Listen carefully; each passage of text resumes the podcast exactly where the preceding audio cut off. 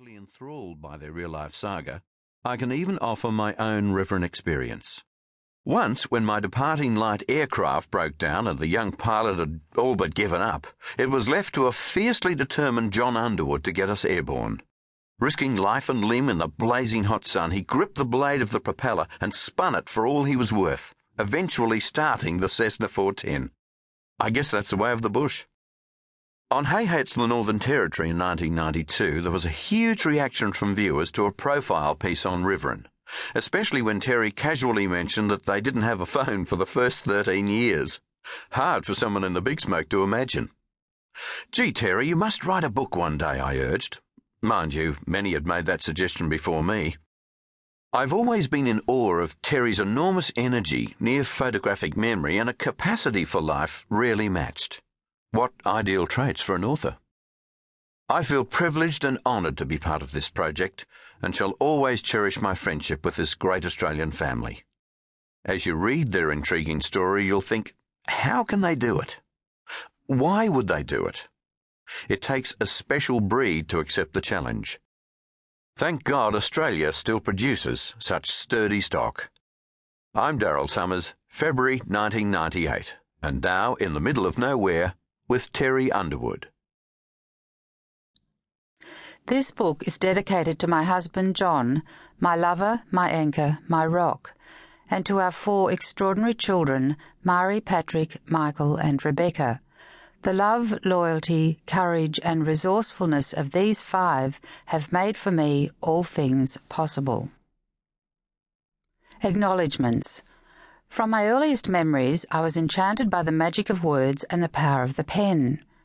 Childhood poems and stories were passionately written and preserved in a special exercise book called My Book of Beauty. One day, when I was an old lady, I would write my autobiography. At my photographic exhibition entitled The Cattle Kingdom in 1995 at the Barry Stern Gallery in Sydney, I was approached by Selwa Anthony, literary agent extraordinaire. I answered in the affirmative to both her questions Do you have a story? Can you write? Selwa and I shared the conviction that the story of the Outback family whose survival revolves around unity and love was long overdue. I am grateful for Selwa's unfailing faith and support. My good friend knows books. She knows people too. I thank the other fine members of my publishing team. At Transworld, Jude McGee and Maggie Hamilton in particular have accommodated with professional ease the bushwoman determined to include in her story a tribute to each and every hero and heroine of today and yesterday.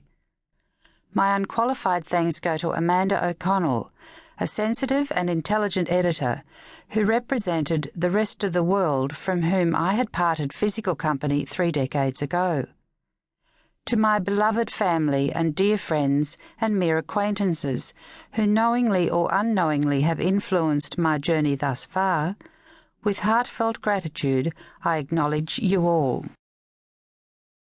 The following is a quote from Seneca. It is not possible for us to know each other except as we manifest ourselves in distorted shadows to the eyes of others. Therefore, why should we judge a neighbour? Who knows what pain is behind virtue and what fear behind vice? No one, in short, knows his thoughts, his joys, his bitterness, his agony, the injustices committed against him, and the injustices he commits. God is too inscrutable for our little understanding. After sad meditation, it comes to me that all our lives, whether good or in error, mournful or joyous, obscure or of gilded reputation, painful or happy, is only a prologue to love beyond the grave, where all is understood and almost all forgiven. Prologue The battered, sturdy Willys Jeep lurched across the drought stricken land. It followed a track visible only to the concerned, yet somehow contented stockman, anchored behind the vibrating steering wheel.